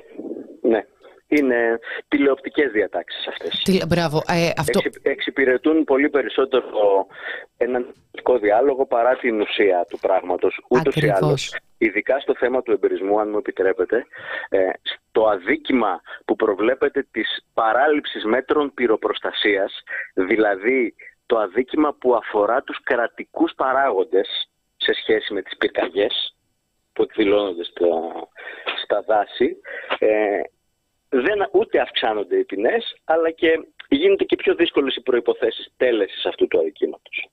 Γενικά το θέμα των, του εμπερισμού δασών ως ποινικό αδίκημα και των προϋποθέσεών του ή ακόμα και των προπαρασκευαστικών πράξεων που θεωρεί ο νέος νόμος ότι είναι ε, ότι τυποποιεί ως εγκλήματα και πάρα μα πάρα πολλά νομικά πολιτικά προβλήματα. Γίνεται δηλαδή μια διαδικασία όπου προπαρασκευαστικές πράξεις, όπως ας πούμε το να κατέχεις εφλεκτήλη. Εφλεκτήλη είναι να έχεις και ένα αρχείο πάρα πολλών εφημερίδων λέω ένα παράδειγμα που μου θυμόμαστε, ο, θυμόμαστε όλες και όλοι το, τον Τότα να πιάνει επαυτοφόρο λάστιχα και φενιζόλ και έναν εισαγγελέα να ασκεί δίωξη σε 18 μετανάστες επειδή έτσι επέδειξε ναι. ο Τότα. Ακριβώς, ακριβώς, ακριβώς. Δηλαδή μια, μια διαδικασία η οποία για κανένα σχεδόν έγκλημα δεν τυποποιείται ως ε, δεν, δεν τυποποιείται ως έγκλημα, δεν θεωρείται έγκλημα το να κάνεις προπαρασκευαστικές ενέργειες με σκοπό κάποτε να κάνει το έγκλημα, να διαπράξεις ένα έγκλημα. Στο θέμα αυτό τυποποιείται. Συγγνώμη Γιώργο, να, να επανεξηγήσω λίγα την ε, ναι. προπαρασκευαστική πράξη. Αν εγώ έχω σκοπό να δολοφονήσω τη γογό και πάω να, να, να αγοράσω το όπλο, ωραία, και το έχω στο σπιτι μου και το σκεφτώ πολύ καλά και ε, αν με πιάσουν με το όπλο, δεν θα με κατηγορήσουν για απόπειρα ανθρωποκτονίας, θα με κατηγορήσουν για όπλο κατοχή. Λέει, Έχω σκεφτεί ότι θα, με, αυτό, με αυτό το όπλο θα κάνω αυτό, όμως ο νόμος, αυτός είναι η προπαρασκευαστική ναι. πράξη, δεν με καταδικάζει επειδή το σκέφτηκα. Ακόμα και αν ξεκινήσω να πάω να τη σκοτώσω και μετά γυρίσω σπίτι μου και δεν πάω, πάλι δεν με καταδικάζει, έτσι δεν είναι; Έτσι είναι ακριβώς. Έτσι είναι ακριβώς. Το παράδειγμά σας είναι πολύ σωστό. Και, και να πω κάτι, σε παρακαλώ πάρα λοιπόν, πολύ, για το κομμάτι της πύλου. Αν νεκταρία στο σπίτι σου με μια, ένα μπετόνι πετρέλαιο, το οποίο μπορεί να το έχεις για να το βάζεις στην ε, σόμπα, στη σόμπα κυροζήνησης στο τρακτέρ σου ε, και μένεις κοντά σε κάποιο δάσος το οποίο ας πούμε μπορεί να κάηκε ή μπορεί να μην κάηκε ενδεχομένως να κατηγορηθείς για προπαρασκευαστική ενέργεια εμπρισμού δάσους. Καλά, αν το πει και με μάρτυρας αστυνομικός, 1000%. Νεκταρία, θες να πεις κάτι για την πύλη; Κάτι για την πύλη, το οποίο είναι πάρα πολύ σημαντικό. Λοιπόν, όταν ε, ε, είχε γίνει μια ένσταση από τους ε, δικηγόρους λέγοντας τέλος πάντων ε, ότι αφορά διεθνή ύδατα και πώς είναι δυνατόν, τι δουλειά έχουν τα ελληνικά δικαστήρια, έλλειψη δικαιοδοσίας τέλος πάντων. Γιατί το, ήταν ένα υπερφορτωμένο πλοίο το οποίο ξεκίνησε από τη Λιβύη για να πάει στην Ιταλία. Ε, το γεγονός ότι χάλασε στη μέση και ε, ανέσυρε το ελληνικό λιμενικό, όπως ακριβώς συνέβη και στα Χανιά, με την περίπτωση του Μετσελίκ, που ήταν ένα τάνκερ που τους έφερε στα Χανιά και όχι από μόνοι τους. Τέλος πάντων, ο εισαγγελέας αυτό που είπε είναι ότι ξέρετε κάτι, όχι. Γιατί δεν είναι δυνατόν να είχαν σκεφτεί ότι, να μην είχαν σκεφτεί ότι αυτό το σαπιοκάραβο δεν θα χαλούσε στη μέση και άρα την πιθανότητα να καταλήξουν παράνομα στην Ελλάδα. Και τότε είχαν αντιδράσει οι δικηγόροι και είχαν πει ότι πρώτον η ελληνική δικαιοσύνη δεν καταδικάζει και σίγουρα δεν φυλακίζει τη, τη σκέψη. Δηλαδή, δηλαδή, αλλά την πράξη. Πλέον, Ακριβώς. αυτή, αυτός ο παραλογισμός του εισαγγελέα ότι α, δεν ήξερε ότι είναι χαλασμένο, α, δεν είχες σκεφτεί ότι μπορεί να σε μαζέψουμε. Αυτός ο παραλογισμός, γι' αυτό είναι φυλακή αυτοί οι άνθρωποι. Κανονικά δεν υπάρχει δικαιοδοσία των ελληνικών δικαστηρίων. Πλέον θα είναι με τη βούλα του νόμου και θα μπορεί να λέει αυτή την ηλικιότητα Ναι. και να του Σιγά λέμε και σε σιγά ευχαριστούμε. ένα-ένα, σε ένα-ένα, τα αδικ- σε κάποια αδικήματα, εντάξει, για να είμαστε ειλικρινείς, δεν ισχύει κατά κανόνα αυτό. Ισχύει για κάποια αδικήματα, ιδίως τα αδικήματα που συνδέονται με τον τρομονόμο. Μπράβο. Τώρα θα ισχύει και για τον εμπρισμό δασών. Σιγά-σιγά μπορεί να ισχύσει και για κάποια άλλα. Μμμ. Ο δρόμος είναι ανοιχτός Ναι, με παρόλα αυτή τη αυτά, λογική και τη φιλοσοφία. αυτοί που έτσι έφτιαξαν τον ε, νέο νομικό, που φτιάχνουν αυτό το νομικό χάρτη τέλος πάντων, που δεν ξέρουμε ποιοι είναι για να τους δώσουμε και τα μπράβο Τους τέλος βρήκατε, πάντων. καλά λέει. Τους έχουμε βρει. Όχι. Όχι. Ωραία. Έχει την πολιτική ευθύνη ο υπουργός. Α, πολύ ωραία. Δεν Δηλαδή, είναι γνωστό ποια πρόσωπα έχουν συγγράψει το νομοσχέδιο. μάλιστα. Ναι, δεν σκέφτηκαν, α πούμε, τη γυναικοκτονία να τη συμπεριλάβουν ή κάτι τέτοιο. Όμως, να έρθω σε ένα άλλο κομμάτι. Ναι. Βλέπουμε όλο και περισσότεροι θα πηγαίνουν στη φυλακή. Πόσου θα χωρέσει αυτή η φυλακή, τι θα γίνει με τις φυλακές; Ε, από ό,τι γνωρίζω, Γεωργία και Νεκταρία ετοιμάζονται να αναγερθούν νέες φυλακές για πλημελήματα στην περιοχή του Ασπρόπυργου. Από εκεί και έπειτα δεν είναι απίθανο, όπως και στο εξωτερικό και ιδίως στις ΗΠΑ, έτσι και στην Ελλάδα και το θέμα των, ε, της φυλάκισης και του σοφρονισμού να αποκρατικοποιηθεί σιγά σιγά. Όμως, για να είμαι και πάλι ειλικρινής, δεν φαίνεται, δεν υπάρχει καταγεγραμμένη τέτοια πρόθεση προς το παρόν. Αυτό που ξέρουμε είναι ότι χτίζονται νέες κρατικές φυλακές στον Ασπρόπυργο. Οπότε είναι προετοιμασμένοι για αυτά που θα φέρει ο νέος ποινικός κώδικας και ετοιμάζονται; Καθόλου προετοιμασμένοι. Θα ήθελα να είναι προετοιμασμένοι. Λες ότι θα ξεπεράσει Θα τις ήθελα. προσδοκίες τους αυτό; Είναι το σύνηθες με αυτή την κυβέρνηση να βάζει το κάρο μπροστά από το άλογο. Και ιδίως στα δικαστικά πράγματα. Γιώργο, δεν θέλω να γίνομαι απεσιόδοξη. Κάτι μου λέει ότι θα γίνεις όμως. Ωστόσο αισθάνομαι ότι θα μπούμε φυλακή όλοι. Ή τουλάχιστον όλοι όσοι ανοίγουμε το στόμα μας, γιατί αν δεν ενοχλούμε είμαστε αγαπημένοι συμπολίτες τους. Εγώ είμαι πιο αισιόδοξος, ε, αγαπητή Νεκτάρια. Πρώτον, γιατί έχω εμπιστοσύνη στους δικηγόρους υπερασπιστές. Πρώτα απ' όλα γι' αυτό. Δεύτερον, γιατί έχω εμπιστοσύνη στο κίνημα που έχει σηκωθεί ενάντια στην ψήφιση αλλά και στην αποτροπή εφαρμογής των διατάξεων ε, αυτών των νέων διατάξεων και κυρίως της νέας φιλοσοφίας αυτής. Πιστεύω δηλαδή ότι η ελληνική κοινωνία στο σύνολό της έχει μάθει εδώ και πολλά χρόνια σε ένα φιλελεύθερο κράτος δικαίου ε, το οποίο θα το υπερασπιστεί με τον ένα τον άλλο τρόπο στην πορεία του χρόνου. Μμμ. Νομίζω λοιπόν ότι αυτός ο ποινικός κώδικας δεν θα μακροημερεύσει. Αυτή η φιλοσοφία δεν θα μακροημερεύσει. Πιστεύεις ότι ο πραγματικός στόχος είναι να καταπνιχθεί οποιαδήποτε μορφή αντίστασης, αντίστασης, να καταπνιχθούν οι δημοσιογράφοι που ενοχλούν, το κίνημα που αντιστέκεται; Ποιος είναι, για ποιο λόγο συμβαίνει όλο αυτό το πράγμα; Ναι, η απάντησή μου είναι σαφή σε αυτό. Είναι αυτός ο στόχος. Και παρόλα αυτά Αυτός είναι ο θα στόχος. ταΐζεται. Είτε Τώρα γίνεται με νόμιμα μέσα, δηλαδή με την ψήφιση ενός νόμου, μπορεί να γίνεται και με παράνομα μέσα, όπως παραδείγματος χάρη με παράνομες παρακολουθήσεις. Και επίσης ταΐζεται και το δεξιό, παύλα, ακροδεξιό κοινό που είδαμε πώς ψηφίζει, ότι ωραία, μπράβο, γίνονται αυστηρές οι ποινές. Μμμ. Οπότε, Και, Ναι, ε, ε, αυτό ουσα- και είναι ο ικανοποιείς και πολιτικός τις στόχος της ορέξεις κυβέρνησης. του, α- ικανοποιείς και τις ορέξεις των ενημερωτικών εκπομπών που καθημερινά θυμίζουν πόσο πολύ διψάμε για αίμα. βέβαια.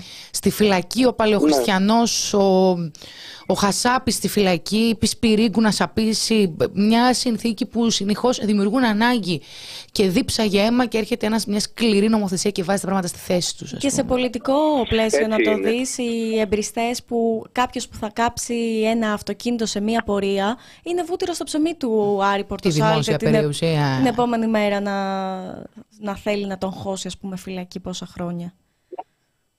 Έτσι είναι. Η λογική ότι η φυλακή είναι η λύση για την πρόοδο της κοινωνίας είναι η- το κέντρο αυτού του νομοσχεδίου, αλλά ενδεχομένως να είναι και το κέντρο της φιλοσοφίας της ίδιας της κυβερνητικής πολιτικής εν γέννη. Και πώς είναι και οι φυλακές στην Ελλάδα. Μην ξεχνάμε ότι αν δεν ήταν η καμπάνια που οργάνωσε η Αναστασία Γιάμαλη και συγχαρητήρια για αυτό το πράγμα, που βοήθησε σε αυτό το πράγμα.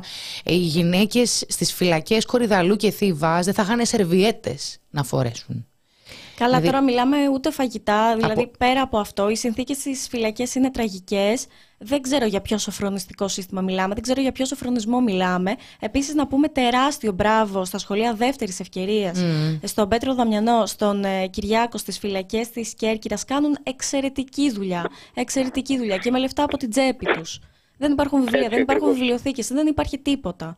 Και σε αυτούς τους ανθρώπους, τους φυλακισμένους, δίνεις δίνεις κάτι λίγο, κάτι μικρό, μια νότα, ένα βιβλίο και, και το κρατάνε, το αγκαλιάζουν σαν να είναι όλος ο κόσμος. Γενικά βλέπουμε... Έτσι ακριβώς. Είναι ναι. αυτή η πλευρά του, αυτοί οι άνθρωποι και οι συμπολίτες μας που συμβάλλουν με αυτόν τον τρόπο στις, στην λειτουργία, στην εσωτερική ζωή των φυλακισμένων.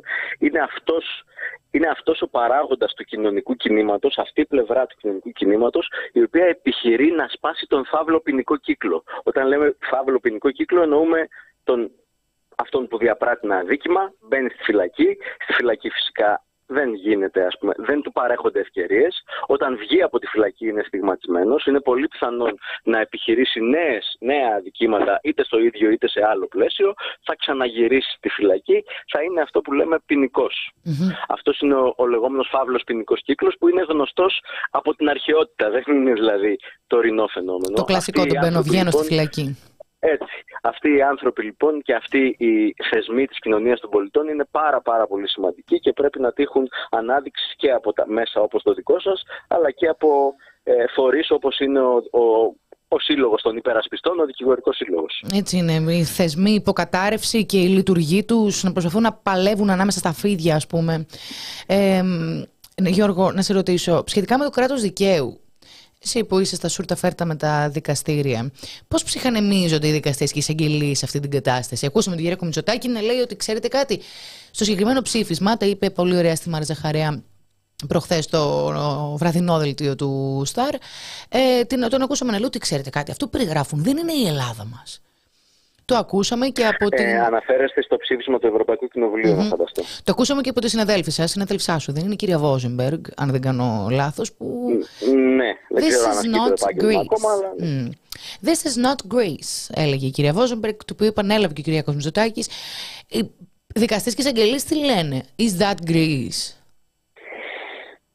Οι δικαστές και οι εισαγγελείς γενικώς δεν έχουν τη δυνατότητα, αλλά δεν το κάνουν κιόλας να παίρνουν δημόσιες θέσεις. Αυτό είναι ένα από τα ζητήματα που είχαν τη σπουδή και το άγχος να πάρουν δημόσια θέση, τουλάχιστον στο επίπεδο του ανώτατου δικαστηρίου, πολιτικού και ποινικού, όπως είναι ο Άριος Πάγος. Δεν ξέρω αν έχετε δει μια ανακοίνωση που βγήκε τις προηγούμενες μέρες, ένα δελτίο τύπου από την λεγόμενη διοικητική ολομέλεια του Άριου Πάγου. Διοικητική σημαίνει ότι δεν είναι δικαστικό σχηματισμό, δεν δικάζει κάποιον, είναι το όργανο του δικαστηρίου. Α, με ειδοποιούν ότι έχω ελάχιστο χρόνο. Οπότε θα σας πω αυτό και δυστυχώς πρέπει να κλείσω. Ε, θα, παραδο... ε... θα παραθέσουμε έτσι κι αλλιώς link σχετικό κείμενο και λοιπά, ναι. θα τα έχουμε όλα. Ε, αυτό που είπε λοιπόν η διοικητική ολομέλεια, ολομέλεια του Αριού Πάγου στο δελτίο τύπου, έτσι, mm. λένε ότι θα βγάλουν και πιο αναλυτική ανακοίνωση, όπως θα, θα υπάρξει πιο αναλυτική ανακοίνωση από το Ευρωκοινοβούλιο. Ε, είναι ότι στην Ελλάδα οι δικαστές ε, είναι μορφωμένοι, εξειδικευμένοι, δίκαιοι ε, και κάνουν καλά τη δουλειά τους. Mm-hmm στην ουσία είχε μια σπουδή και ένα άγχος η διοικητική ολομέλεια του Αριού Πάγου να απαντήσει στο ψήφισμα του Ευρωπαϊκού Κοινοβουλίου αυτό, το οποίο ούτως ή άλλως δεν είχε κάποια ευθεία μομφή απέναντι στο δικαστικό σύστημα και ιδίως απέναντι στους δικαστές. Οι μομφές που εκφράστηκαν αφορούσαν άλλα Όχι το ακροατήριο και μετά, ιδίως τη διαδικασία της προανάκρισης, της δικαστικής έρευνας, ας πούμε, που στην ουσία μιλάμε για την αστυνομική έρευνα, για τις εισαγγελικές αρχές. Όχι για, το, όχι για, το, για τις αποφάσεις των δικαστηρίων. Και φυσικά για το. Δηλαδή, το μόνο πράγμα που αφορούσε τους δικαστές ήταν η καθυστέρηση στην απονομής δικαιοσύνης. Αυτό είναι πασιφανές. Δεν υπάρχει τρόπος να το αρνηθεί αυτό κανείς. Ούτε έχει σχέση με το αν ο Έλληνας δικαστής ε, είναι σωστός, δίκαιος, μορφωμένος και κάνει καλά τη δουλειά του. Ο Έλληνας δικαστής και να ήθελε δεν θα μπορούσε να επιταχύνει την ελληνική δικαιοσύνη γιατί είναι τόσο ο φόρτος της δουλειάς του που είναι πρακτικά αδύνατον. Το ψήφισμα του Ευρωπαϊκού Κοινοβουλίου λοιπόν αφορούσε το κράτος δικαίου γενικότερα. Αφορούσε, είχε αφορμή κυρίως τις παρακολουθήσεις τη παράνομη με το λογισμικό το Predator, τις διώξεις κατά δημοσιογράφων. Δεν προκαλούν οι δικαστές τις διώξεις. τα πολιτικά πρόσωπα. τα πολιτικά πρόσωπα, οι ιδιοκτήτε των μέσων μαζικής ενημέρωσης, αυτοί προκαλούν τις διωξει Το θέμα της ε, της μεταχείρισης των, ε, των μεταναστών, της πραγματικής μεταχείρισης των μεταναστών. Have you been to Samos, που έλεγε και ο πρωθυπουργο Δηλαδή, αν κάποιος πάει σε ένα οποιοδήποτε κάμπ, αυτά που θα με τα μάτια του, ε, δεν θα πιστεύει ότι ζει σε μια δυτική ευρωπαϊκή χώρα τον 21ο αιώνα. Ναι, και όπω έλεγε ο Άριος Πάγος, ότι ήταν γενικό και αόριστο το ψήφισμα. Το ψήφισμα μιλούσε με συγκεκριμένα στοιχεία, με πραγματικά Πολύ. γεγονότα. Ακριβώς. Δηλαδή, εντάξει, κάποιος μπορεί να διαβάσει και τις δύο ανακοινώσεις και να καταλάβει. Ε, λοιπόν, Γιώργο, να σε αποδεσμεύσουμε. Σε πιέζει και σένα ο χρόνος. Ευχαριστούμε πάρα πάρα Ναι, πολύ. δυστυχώς. Σε ευχαριστούμε πάρα πάρα πολύ. Ε, Εγώ σας ευχαριστώ που μου δώσατε τη δυνατότητα να πω αυτά τα πράγματα. ελπίζω να τα ξαναπούμε μόνο για καλό. Και Ναι, και εγώ. καλούς αγώνες Και στην εγώ. αίθουσα του δικαστηρίου, διότι ο νόμος πλέον δεν θα είναι σύμμαχος. Να είστε καλά, να είστε καλά. Καλό βράδυ και χαιρετισμούς και στους ακροατές. Ευχαριστούμε πολύ. Χαίρετε. Γεια σας. Να σου πω κάτι, να κλείσουμε αισιόδοξα, εγώ θεωρώ. Ρίσε με τα καλά σου. Περίμενε ρε παιδί μου, γιατί και ο Γιώργος αυτό που ήθελε να πει είναι να, κλείσει, να πω κάτι αισιόδοξο. Γιατί τον πήρες από τα μούτρα απεσιόδοξο και είπε ο άνθρωπος να πω κάτι αισιόδοξο. Ότι τι, ότι θα κοπείς στο δρόμο; Όχι ότι θα κοπείς στον δρόμο, δεν είπε αυτό ο άνθρωπος. Είπε ότι είμαι αισιόδοξος γιατί υπάρχουν μάχημοι δικηγόροι εκεί έξω που κάνουν καλά τη δουλειά τους. Είναι αισιόδοξος διότι κρέμεται από την ικανότητα των έμπειρων δικηγόρων. Δεν ε, ξέρω κατά δεν μπορώ εγώ να είμαι αισιόδοξη. Δεν μου αρέσει να μην είναι σύμμαχος η πολιτεία και να κρέμομαι από τις ικανότητες του συνηγόρου υπεράσπιση μου. Θέλω να έχω ένα κράτος φιλικό προς εμένα. Αγρία νεκταρία μου. Θέλω ρε παιδάκι μου, δεν και δεν Εντάξει, μπορούμε ναι, να κάνουμε όχι, όχι. έκπτωση σε αυτό. Δεν ζητάμε πολλά. Ω, Ζητάμε τα αυτονόητα. Να μην αλλά- κάνουμε φυλακή επειδή σε έβρισα. Α, θα το κάνω πείραμα. Να προσέχεις τη γλώσσα. Να σε βρίσω, να μου κάνεις μήνυση, να πάμε στα δικαστήρια να δούμε αν θα μπούμε φυλακή. Βρες Θα νεκταρία. μπω. Επειδή θα μπεις. Επειδή θα Με βρεις. ποιο θα κάνω εκπομπή; Άκου την άλλη. Άκου την- να το δούμε πρακτικά. λοιπόν, να κατηγορήσουμε κάποιον άλλον αν θες από εκεί έξω. θέλω- Κάτσε να μπω λιγάκι. Ε, να δούμε τι ώρα είναι. Πώς δουλεύει ένα site χωρίς εκδότη. Και βρίσκουμε τον Έτσι. Κωνσταντίνο. Κάτσε, κάτσε. Τι Ανοιχτή θέλεις να συνέλευση πεις; ποινικός κώδικας συγκέντρωση. Να δούμε τα καλέσματα για αύριο. να δούμε τα καλέσματα. Συγκέντρωση ενάντια στον ποινικό κώδικα. Αθήνα. Εμ, Παιδιά, αν βγείτε με τρακτέρ θα μας δείτε, θα έρθουμε. Αχ ρε παιδιά, δεν μπορώ τώρα να βρω τι ώρα είναι. Πες παιδί μου κάτι, μη μας Ε, ναι. πορεία ενάντια στον ποινικό κώδικα. Πέμπτη, πέμπτη, 22 Δευτέρου στις 6. Αν δεν κάνω λάθος. Απόγευμα, να δω αν απόγευμα. υπογράφει. Η ανοιχτή συνέλευση, α, στην Πάτρα είναι στις 6. Πολύ οργανωμένη στην Πάτρα. Εδώ δεν μπορώ να το βρω. Λοιπόν, ε, βλέπω... Athens in the media. Σχόλ... Πες τα λίγο από μέσα σου και όταν το βρεις, πες τα μας, θα διαβάσω κανένα σχόλιο. Ποιος θυμάται Σαμαρά που έβαζε χειροπέδες στον κόσμο για χρέος 1000 ευρώ; Ε, φοβάμαι ότι θα το ξαναθυμηθούμε ή θα το μάθουμε για να μαθαίνουν οι νεότεροι που λέμε. Και εδώ στους 6 πρέπει να είναι παιδιά στο Σύνταγμα. Αν δεν κάνω λάθος. Τέλος πάντων, πηγαίνετε στα απόγευμα, κάπου θα είναι. Βγείτε τέλος πάντων από τα σπίτια σας. Κάτι έλεγες. Ε, ένα σχόλιο. Άμα σηκωθείς από την καρέκλα του πουλί, ίσως θα δεις πιο αισιόδοξο νεκταρία. Λες να αυτή η καρέκλα. Φαντάζεσαι. Δεν ξέρω, να ψαχτούμε λίγο. Ο Παρουσία καλός στην συγκέντρωση μία στο Σύνταγμα την Πέμπτη και Σάββατο. Ημέρα ψήφισης. Αναστολή προγράμματος Είχαμε το δικηγόρο εδώ πέρα συγκέντρωση και 6 δεν το στο ρωτήσαμε. Σύνταγμα. Έξι. Ναι, παιδιά, Ε, μην στις τους 6, δώσουμε λάθος ώρα και τρέχουν άλλη ώρα. στις 6 πρέπει να είναι. Θες να τους το πούμε με σιγουριά; Και τους να βγουν 6 ώρα για να μην είναι θα κάνουν μια βόλτα. Πρέπει να έχει και σήμερα στις 5. Έχει και σήμερα συλλαλητήρια. Και σήμερα στις 5, Σάββατο στις 6. Και να έχει Στις στις 4 πέντε το είχαμε- Σάββατο, Είχαμε εκπομπή έτσι κι Πάντιο. αλλιώς. Ωραία. Ε, θα ανεβάσουμε έτσι και αλλιώς αναλυτικό δημοσίευμα. Ναι, βρε με παιδί τα μου, τώρα πρέπει να καλέσματα. του πούμε 6 και 16 που έπρεπε να είχαμε τελειώσει. Λοιπόν, παιδιά, Λοιπόν, ε, θα βγει και σχετικό κείμενο να τα δείτε όλα γραπτά. Τι ωραία που μας τα είπε ο Γιώργος Βλάχος, που είναι και στην εναλλακτική παρέμβαση δικηγόρων. Τι ωραία τα λένε εκεί και τι ωραία τα κάνουν. Παρακαλώ. Τι, τι. 207 άτομα, 203. Κάντε τώρα like πριν βγείτε. Μπορεί να έχουν κάνει, αλλά να μην έχει φορτώσει. Όχι, ακόμα. δεν έχει. Μόλις Ναι. το φόρτωσα. Έχουμε Έλεγα 97. μόνο για να το κλείσω ότι θα δείτε και σχετικό κείμενο, να τα δείτε όλα κανονικά, γιατί για ποιο λόγο μπορείτε να πάτε φυλακή, ρε παιδί μου. Και μετά Γρήγορα. είναι δική σας ευθύνη. Εμένα με νοιάζει μόνο ο αλγόριθμος αυτή τη στιγμή.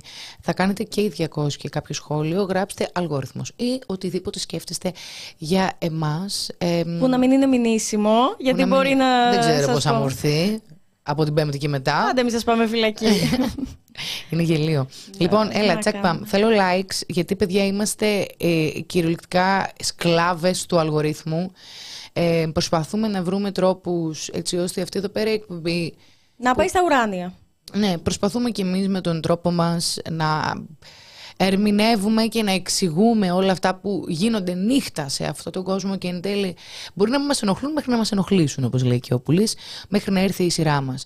Επομένως, αυτά είναι τα μέσα μας, βοηθήστε μας με ένα like, κοινοποίηση αν σας είναι εύκολο, Γιατί να τους είναι δύσκολο; γιατί μπορεί να μην ψήνονται. Ε, ναι, αυτό είναι δεν θέλουν. Όχι, τους είναι εύκολο Α, ναι. δύσκολο. Να τους βάλουμε να σκάψουν. Σωστό και αυτό. Ε, αυτό. Όλοι like και αφήστε κανένα σχόλιο. Όχι τώρα εδώ πέρα στο chat. Μόλις κλείσω το stream θα μπείτε και θα γράψετε, ε, θα στείλετε μήνυμα λατρείας. Είναι καλή, μωρέ. Στέλνουν μηνύματα. Σας ευχαριστούμε πάρα πολύ για τη στήριξη. Απλά το, εμπε- το, το, δεν μπορώ να μιλήσω, έχω κουραστεί. Το υπενθυμίζουμε να μην το ξεχνάτε, να μην μας ξεχνάτε. Λοιπόν, ευχαριστούμε πάρα πολύ που παρακολουθήσατε και αυτή την εκπομπή. Ήταν η εκπομπή Κοινωνία Ωραία Πρέσβη με τη Γεωργία Κρυμπάρδη. Και την Εκταρία Ψαράκη και θα ξαναείνε φυσικά την Τετάρτη και κάθε Τετάρτη τα φιλιά μας.